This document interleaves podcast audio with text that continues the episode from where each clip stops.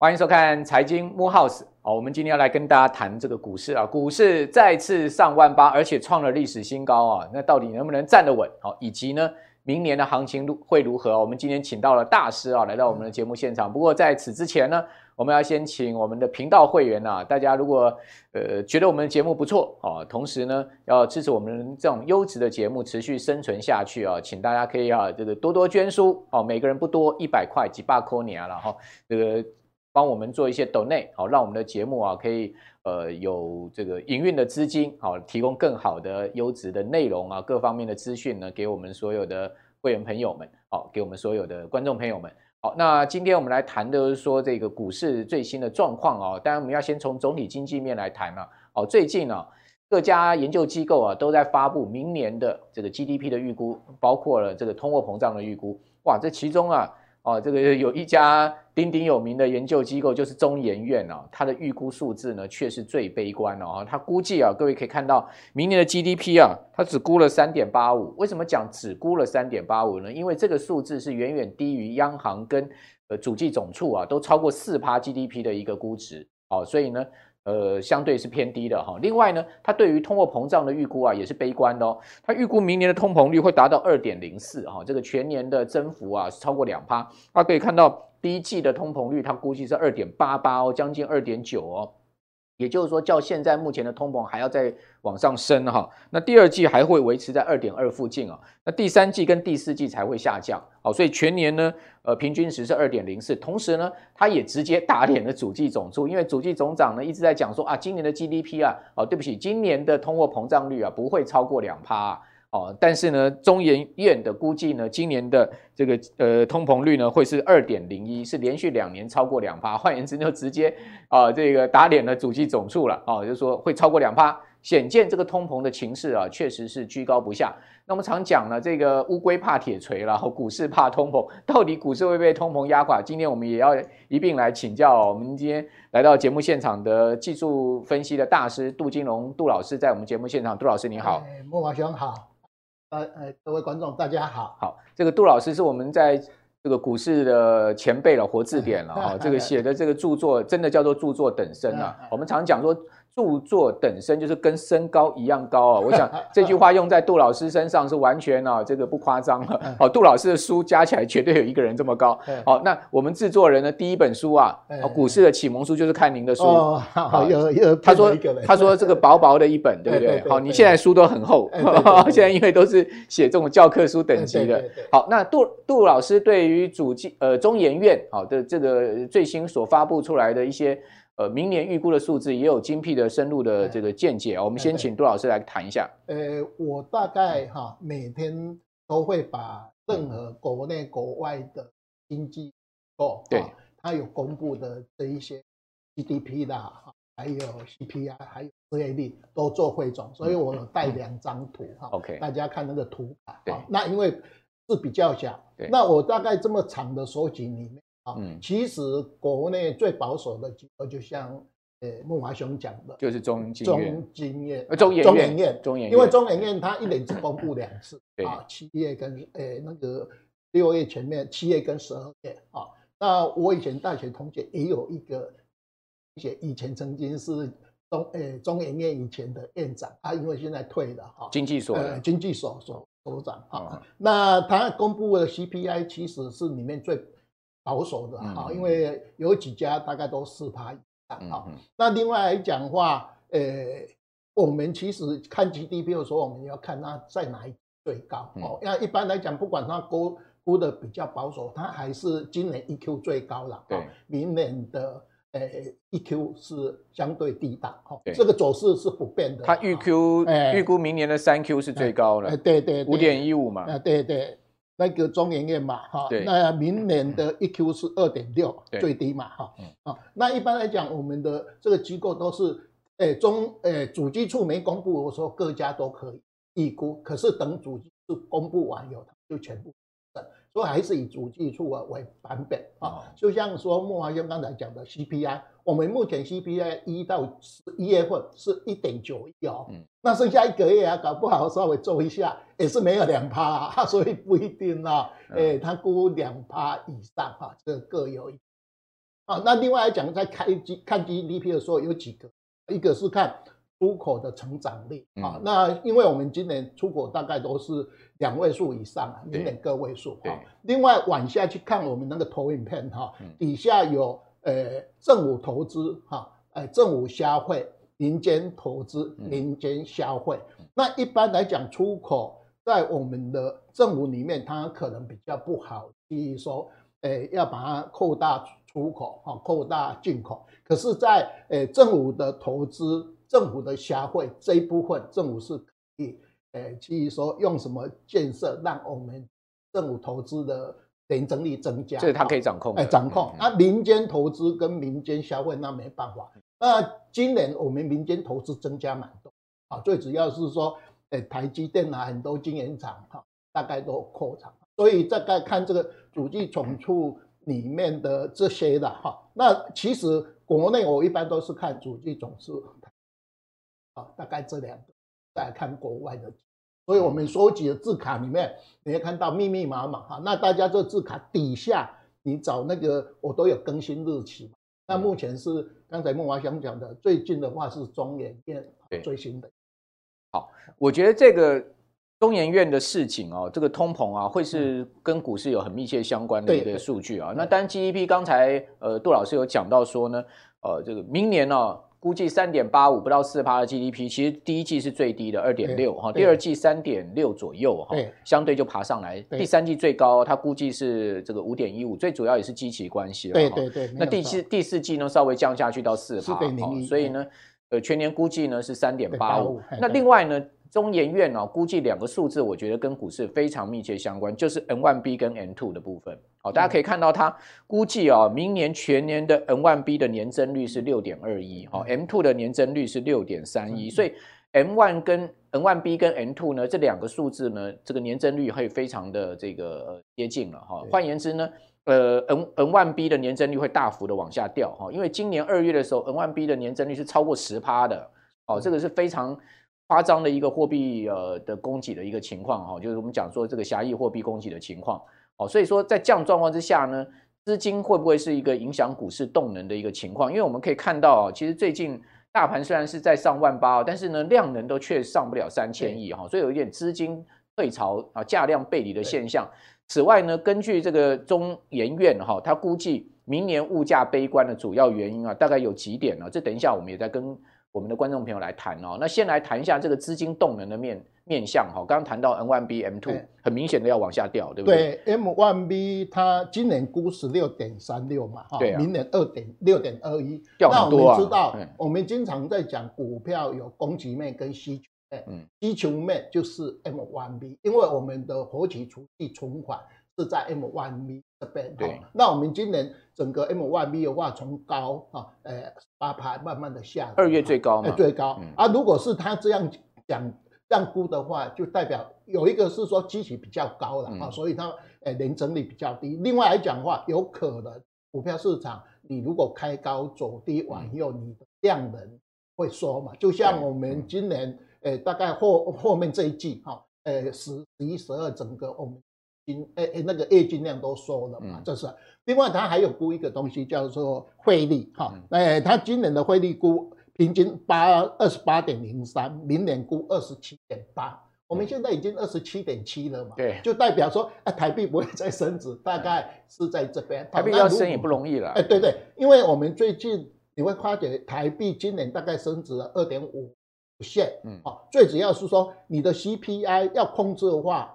政府可以用一个东西让台币升值，好，我们的进口物价就会相对比较便宜，来压抑我们的这个所谓的 CPI。可是这里面也有造成坏处啦，让很多寿险公司有汇兑损失。对啊，可是外资的钱就会 parking 在台湾。大概这我们看它的整估的这些资料哈，M1B 还有汇率，还有 CPI，还有另外出口。的年整理哈，这样大概是我们看整个 GDP 每个机机构在公呃估的时候的一个看的重点。如果我们看一下这个大盘呢，就是加权指数的一个走势图啊，你会发现呢，哎。这个大盘它其实呢越涨哈，越到万八，这个量是越缩啊。那各位可以看到下面那个成交量哈，它其实是慢慢在缩下来。如果我们看这个周 K 线更明显哦，这个周量缩的更明显哦，所以说这个量缩是有一点价量背离的现象。那不晓得呃杜董呃杜大师杜大根怎么看这个价量背离的情况？这个万八哦到底呃能不能站稳呢？呃，我平常。在做技术分析，我大概都用三个层面：价、量、时间嘛。好，那像量价的话，呃，我们现在诶在录影的时间又过了七月十五号的一八零三，对，哦，就万八。那我们只是说问大家，这个万八上去完以后上档，大家看还有多大空间？哈，这这个，因为万八只是一个整数关卡，就像我们当年一万点突破完到一万二嘛，哈。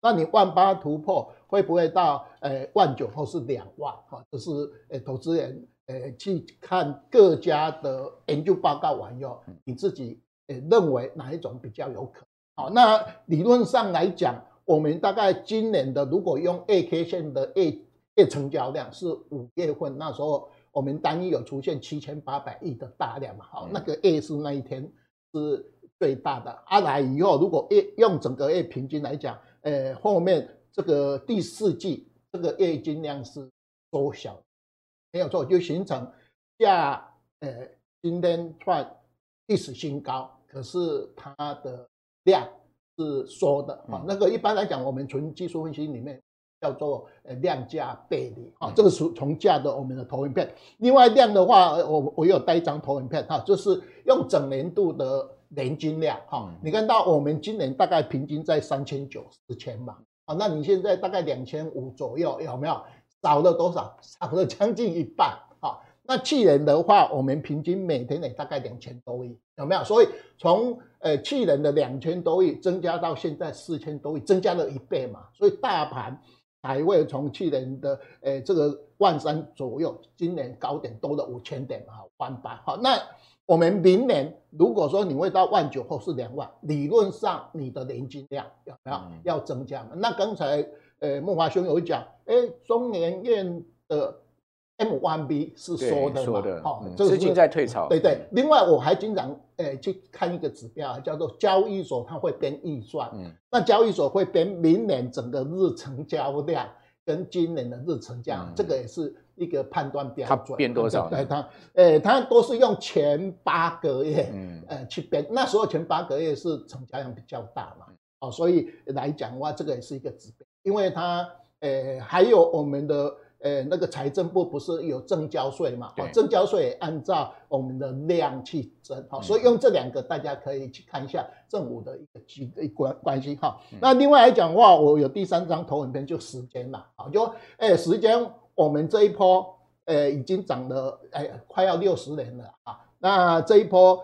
呃，从三十年前的一二六八到现在隔了三十年换新高嘛，好。那另外我们用短波段，我们这个循环从十三年前的三九五到这，呃，呃，今年是十三年，好。那我们从去年的起涨点八五二三，刚好是二十一个月，而且现在又创历史新高啊。所以来讲，呃，从年线的所谓呃乖那个波呃股市周期跟我们月线中期的股市周期，它是双转折啊，一个是呃十三年，一个是二十一个月，而且你真的是创了今年七月十五号的历史新高，都满足这个啊。那我们要看明年的呃盘中高点啊是在哪边？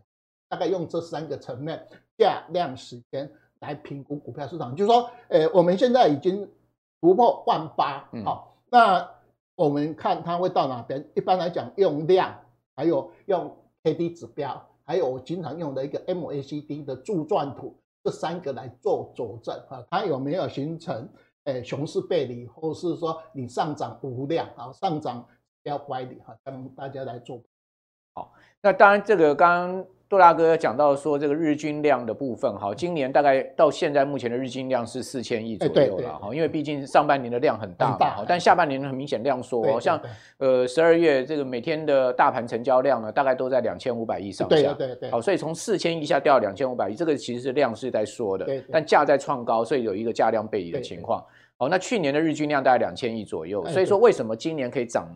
呃，从这个去年低点八千点涨到一万八，其实这个量能是助攻的。对对。好，但是现在目前是量缩，这是第一个要提醒大家。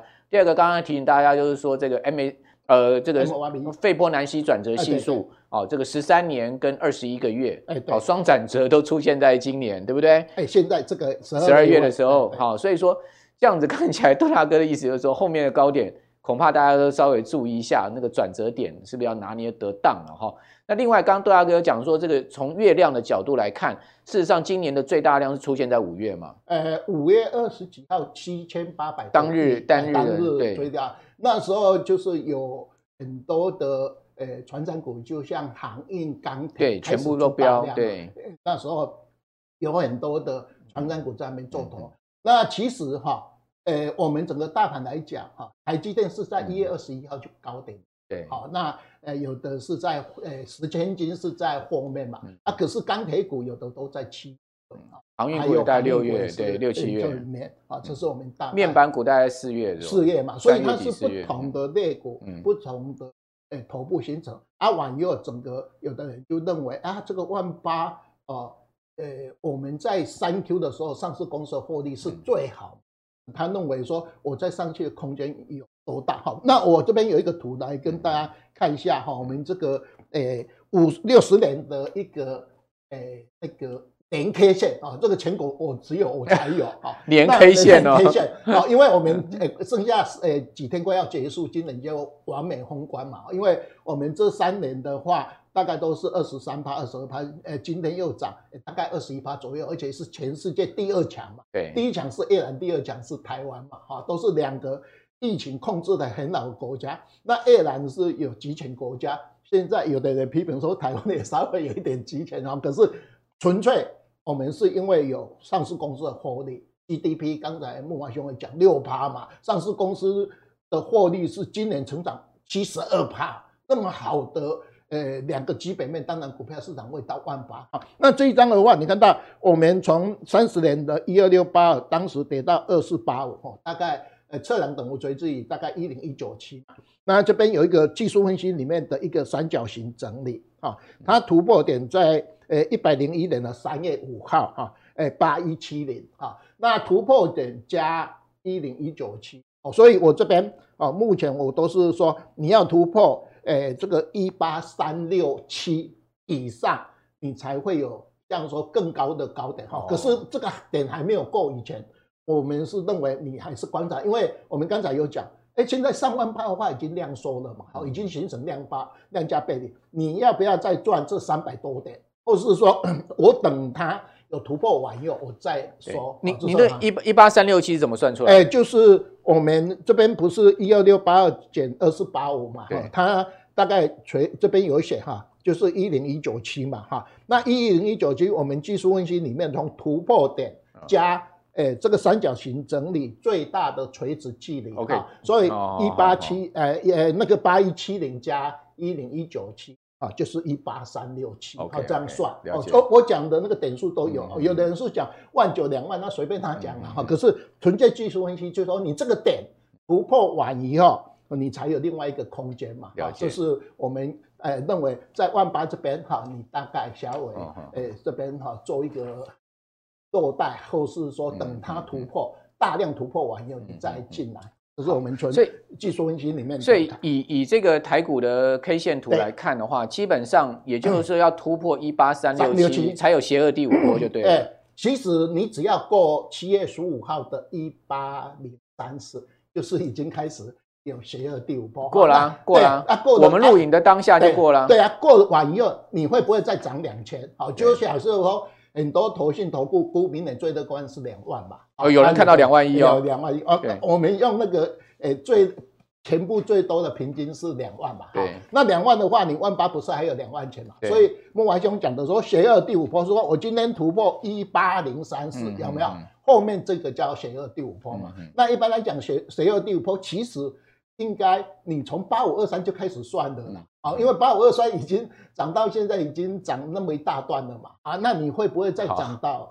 上面，所以现在就很邪恶，就对了。就是说，你今天哈，今天如果我们录影的时候没有过一八零三四，你都还说有邪恶第五波，你今天已经冒出头了嘛？对，冒出头完以后，你到底呃，像民国八十九年哈，呃，一零三九三一零二五六啊，你你去看我们早期很多民国八十六年、八十九年有没有？它那个第五波邪恶第五波，你前一高点哈。有的有突破，有的没有。那我们今天是已经突破了嘛？所以你突破一八零三四，你会到多少？那像我刚才有告诉大家一个一八三六七，它是一个很大的压力区啊。那会不会再上去？呃，这边就通通是叫做邪恶第五波里面 啊。只是说我们大家不要忘记哈，以前经常。某一个电台不是讲说写个第五波嘛？后来有四个字叫做失败的第五波。OK，好，这是我们要呃提醒大家的。好，这个也就是说，现在现在一八零三四啊，这个到一八三六七也不会就三百点的空间啊，你要不要？三百点的空间你要不要赚的意思？就是说很邪恶就对了。哈，好，那这个杜大哥还要从这个本益比各种数据来帮我们做评估，对不对？哎，对对对，因为我们。刚才有讲哈，我们大盘 GDP 六趴左右嘛，上市公司的获利七十二趴嘛，啊，那一般来讲，上市公司的获利就是用这个本益比。OK，这本益比的话，你看到我这个统计资料大概十三倍，我们以前呢最近几年大概十五倍到十一倍了，哈，如果说十三倍你到十五倍还有两倍嘛，一倍一千点，所以有的人为什么会看，哎，万九两万啊，就是用本益比，因为获利获利很好了。可是我们提醒大家，哦哦。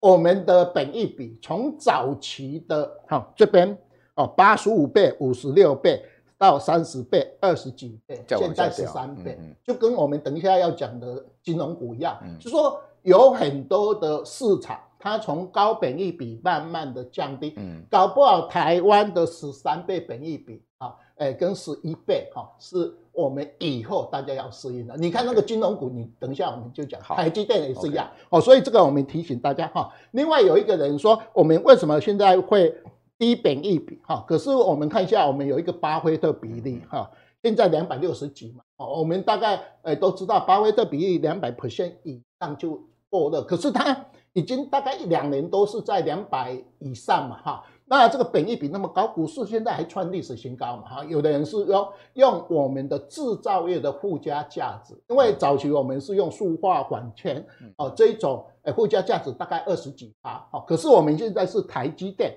因为台积电营业利益大概五十趴嘛，所以我们现在制造业的附加价值四十六趴，是，所以你才会把我们整个获利大幅提高嘛，所以你以前的。两百 percent 的本益，呃，巴菲特比例是高点，可是现在因为我们的产业，呃，百分之五十是电子股，尤其台积电，哈，造成我们整个大盘大涨。所以来讲的话，你这个巴菲特比例，如果你把它扣四十六，嗯，哎，大概都是在两百，好，用这样来诠释我们的低本益比，大盘本益比高。巴菲特比例，这巴菲特指标基本上就是股市市值跟 GDP。GDP 哦，现在已经超过两倍，超过两倍。因为像美国有两倍，全世界一倍，可是我们台湾两倍，快要三倍啊。所以来讲的话，呃，有人在诠释这个东西，是说因为台湾的制造业的结构改变了，对，所以我们才会有那么高的，呃，稍微比较高的一个呃，了解，呃，总市值嘛。可是你的 GDP 跟不上来嘛。用这样哈，所以大家往后我们再做一张投影片，就是说附加价值从二十几趴，目前弄到四十八趴左右。可是我们提醒大家，以台积电的营业利率有没有？它不在上，搞不好这四十八是我们台湾制造业附加价值最高峰。嗯，哦，这个是我们提醒大家，就你以前从二十几趴，因为呃食品环境这个有上来嘛，可是你现在如果说附加价值到五十趴。已经不得了了，对，就是你看台积电就知道，那就是都靠半导体。改断半导，可是半导体的附加价值它也有一个极限。OK，那我们以台积电跟联发科来当呃我们制造业的附加价值的代表，也就五十趴出头。用营业利率嘛，台积电嘛，哦，慕驊兄看下来，台积电大概都五十趴，这二十几年来都不会再再高。联发科大概也五十趴左右。五十趴啊，有的是忽然如果比较不好就会会低，好，可是。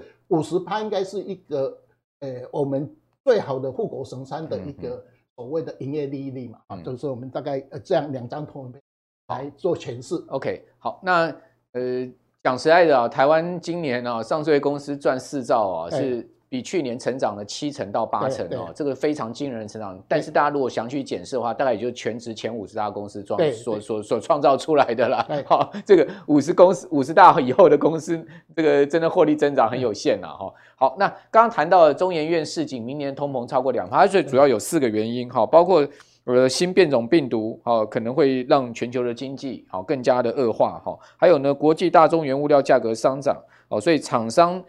生产成本呢，这个将转嫁给到商品上面，好，另外还有点出这个房价的问题哈，呃，另外呢还有就是美国的这个通膨情况啊，没有办法很快的疏解，哦，所以他点出了四大因素。那在这个通膨情况之下，我们都知道说它比较有利于金融跟资产股了哈。那因为资产股我们之前谈过了，所以我们今天特别啊，最后半段呢，我们来谈一下这个金融股明年的投资的方式啊，明年可以呃。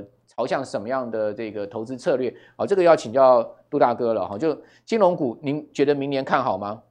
哎，你知道我怎么入这个行业吗？对，因为以前永红也他就看到我的名字杜金龙，有金融这两个字。啊，民国七十六年七八七啊，是金融的一个重心。好，就像现在，如果你有电子，哎，那个是有啊，这是开玩笑。对，那还没有进入主题，我们看这一张图。OK，六十年来的利率的走高哈，对，就说我们大概目前大家谈的主题，像刚才孟华兄不是有四个嘛哈，那呃 QE 说完又调高利率哈，有很多人说呃利率调高股市会涨，因为代表你未来的愿景对啊经济好，那我去借钱这么一点点钱，尤其现在利率又历史新低，借完以后我呃可以支付赚的钱可以支付嘛。可是我们看一下，我们这六十年来，这边调了三次，这边调了四次就崩盘，这边调了两次，这边中间有一次，这边调最多，调了十五次。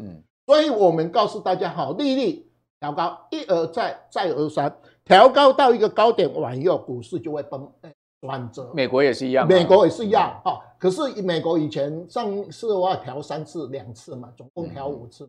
所以我们，呃。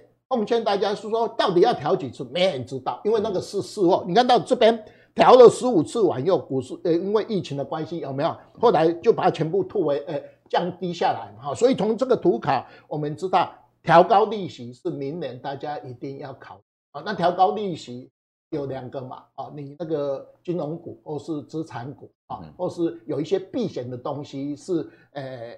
你会去做考虑的哈，这是这一张图卡，大家可以看一下。其实这个跟美国联邦基金利率啊走势，跟 S M P 五百指数走势是一样哦，就是它调调高利率的那个初期，股市是继续上涨。对，但是呢，股市。到调高利率的末期的时候就涨不动了，那等到这个利率完全不动，甚至要往下降的时候呢，这个股市就崩盘了。对对，好，所以这个台湾情况也是一样。好，那我们来看一下哈，这个市场预估美美国明年在第二季就会进入到升息，甚至有人讲说第一季三月，好，这个联总会已经示警了。对，好，法人圈点名说呢，诶，拥有这个美元放款部位最大、资本充足、现金殖利率高的三大题材的金控股，好会。获得这个最好的投资机会啊，商机包括兆丰金、国泰金、富邦金，好都是主要受惠股。好，不晓得杜大哥怎么看这三档？诶，因为我最近有在修那个价值分析的书了哈，刚好用上哈。我们从短期，诶，我抓了八档哈，因为刚才孟华兄有富邦、国泰啊，还有兆丰嘛，我加了玉山、元大金、永丰金、中信金、第一金啊。那我这边有一百一一百一十年的 EPS，一百一十一年的 EPS 啊。那我们举国泰跟富邦哈，富邦大概今年十二块，明年 EPS 十块嘛。国国泰是呃十块，呃明年大概九块左右啊。这两家，您您估富邦明年比较高哦，有人估十有八九块。呃没有啊，这个我都是上面有一个哪一家研究员估的哈。OK OK，因为我这边有代号哈，假设这个 K 都是某一家。K 公司的研究报告，因为我我们判断大盘，我们引用其他的各家，我每天早上都看很多研究报告，所以我这边有每家研究报告的一个一个家哈。那你看到富邦哈，我们就以它为主哈，有没有？那我们大概可以看得出来哈，呃，今年整体上市公司金融股哈，大概还小幅成长，因为我们去年。上市公司是成长七十二趴嘛？对。那今年的话，我后来修正哈，大概只剩下上市公司只剩下一趴到两趴。一趴应该这样讲，二零二二年啊，哎对对，上市公司成长剩下一趴到两趴，获利成长。有的人还不负的七趴。OK。那金融股还是小幅成长哈。那小幅成长里面，呃，像因为两只寿险的话，今年大呃 EPS 很高嘛，所以明年大概会小幅衰退。好，那我们用一个东西叫本益比。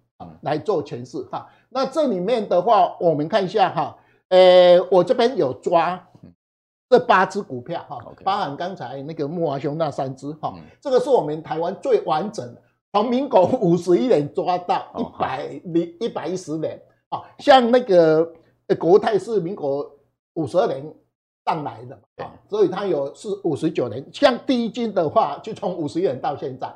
那这张图卡的话，我们告诉大家一个东西，叫做本益比。因为我们股票市场 EPS 的话，你股价除以 EPS 最重就本益比的高低哈。那我们这张图卡的话，大家好好看一下哈，就说我们从五十一年、五十二年，我们的这个呃国泰人寿那时候本益比刚挂牌的时候是五倍啊。后来像我我们有经过民国七十八年、七十九年。万点行情，哎，万点行情那时候整个最大的主流有个国泰人寿嘛，就像现在台积电，国寿那时候涨到一千九，哎，一千九，它本一比多少倍你知道吗？两百零六倍，从五倍涨到两百零六，大泡沫，大泡沫。啊！可是到民国八十九年的话，不是又有一个高点嘛？啊，一一八一一那个一一零三九三嘛，哈，那时候国泰人寿应该已经不是主流股，所以它的本益比哈。已经降到三十二倍，嗯，哦，你看到从五倍、两百零六倍、三十二倍，好，那最近的话，你看到这几年，我这边图卡哈，一百零九跟一百一十话，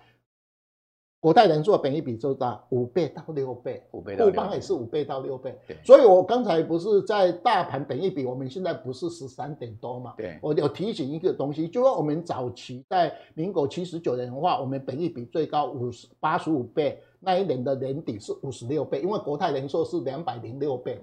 那随着时间，我们电子股把这个本益比拉高嘛。可是我们的呃这个金融股从五倍、两百零六倍、三十二倍，现在又五倍。那你认为，假设说我们呃富邦国泰人寿，你用十块去算好了。如果你乘以五倍，哈，国泰大概五十块嘛。可是你用三十倍去算的话，它一百五。可是你用两百倍去算的话，它要一千块。所以我们在看这个金融股的话，就说，哎，它有一个时代潮流的啊，就是说它的获利那么好，可是它要用比较低的。本益比，哈，那这个低的本益比到底要多少倍？这个就是我们投资人要判断，哈。你看研究报告，你可以去看很家研究报告，大概是看四五家，你把它除以四到五，就平均本益比啊。尤其像台积电，大家都很稳定嘛，哈。那金融股明年的获利有一个坏处，如果说股市，哎，这里三年都涨嘛，它股市会会有有那个哎赚钱嘛。可是如果万一明年股票市场是走的，它会有一个转头损失，没错。那台币呃，今年升值，它十二月份会体内损那个呃那个汇兑损失啊。可是利率走高，因为它的保单里面有价差啊。可是呃，这寿险的话，最大的疑虑就五年后 IFRS 十七的话，它要把这个利差都体内嘛，所以才造成说啊，它今年。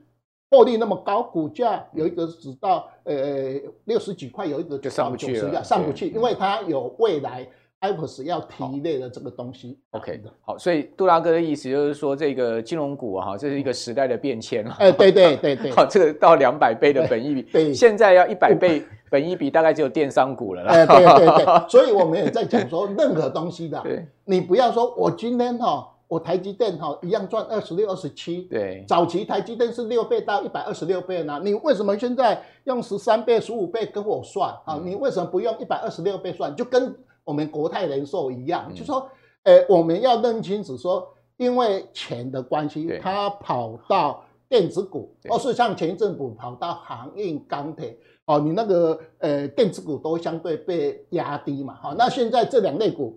下来了嘛，你又跑到这个十千金，OK，去拉抬这些股票。好，所以这个其实这也跟股市越来越成熟有关系了。好，这个大家。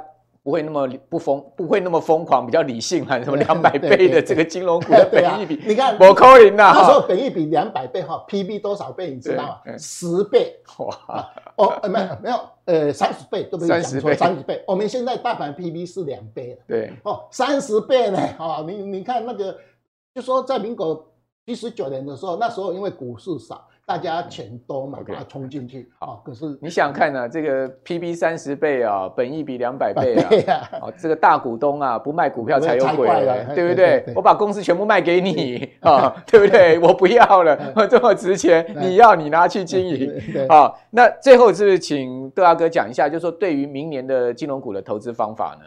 诶、欸，明年金融股的话，哈，你看好哪几档？你觉得，呃，既然金融股明年的盈余还能小、欸、小幅成长了哈，但是 EPS 看起来会不如今年嘛，对不对？对对对，整体金融股会小幅增长，但是你刚刚讲富邦金跟国泰金大概都不如今年嘛。对，那那股价还有在上升的空间吗？欸、如果说照本益比五到六倍来看，哎、欸，股价的空间好像不大嘞。对，可是。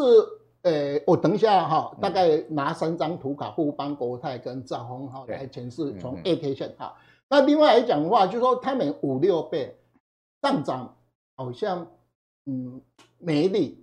可是万一如果明年修正的话，它就有往下撑的呃支撑。因为如果说我现在五已经五六倍啊，你大盘如果往下压，我就有抗跌哦。所以这个是呃。欸高本益比在多头市场是好，可是如果万一假设说我们空头的话，低的有修正，低本益比是可以，有的人就用股价净值比来来算啊，这是我们提醒大家，就呃没涨，你跌了不可能嘛，因为我有这么大的获利哈。所以杜大哥意思就是说，大跌的时候再买了。呃，理论上是，呃，今年十月份不是跌到年线嘛，对，它就涨破这一波创新高，如果零线是。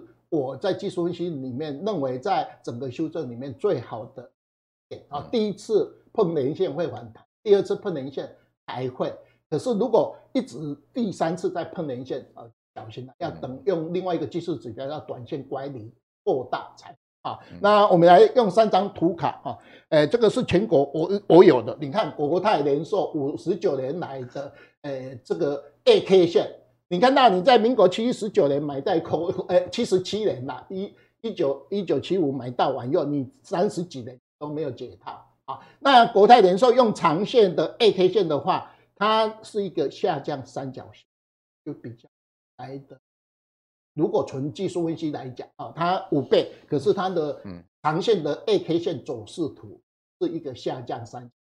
它这一次跌到这个二十四块，有没有这一波？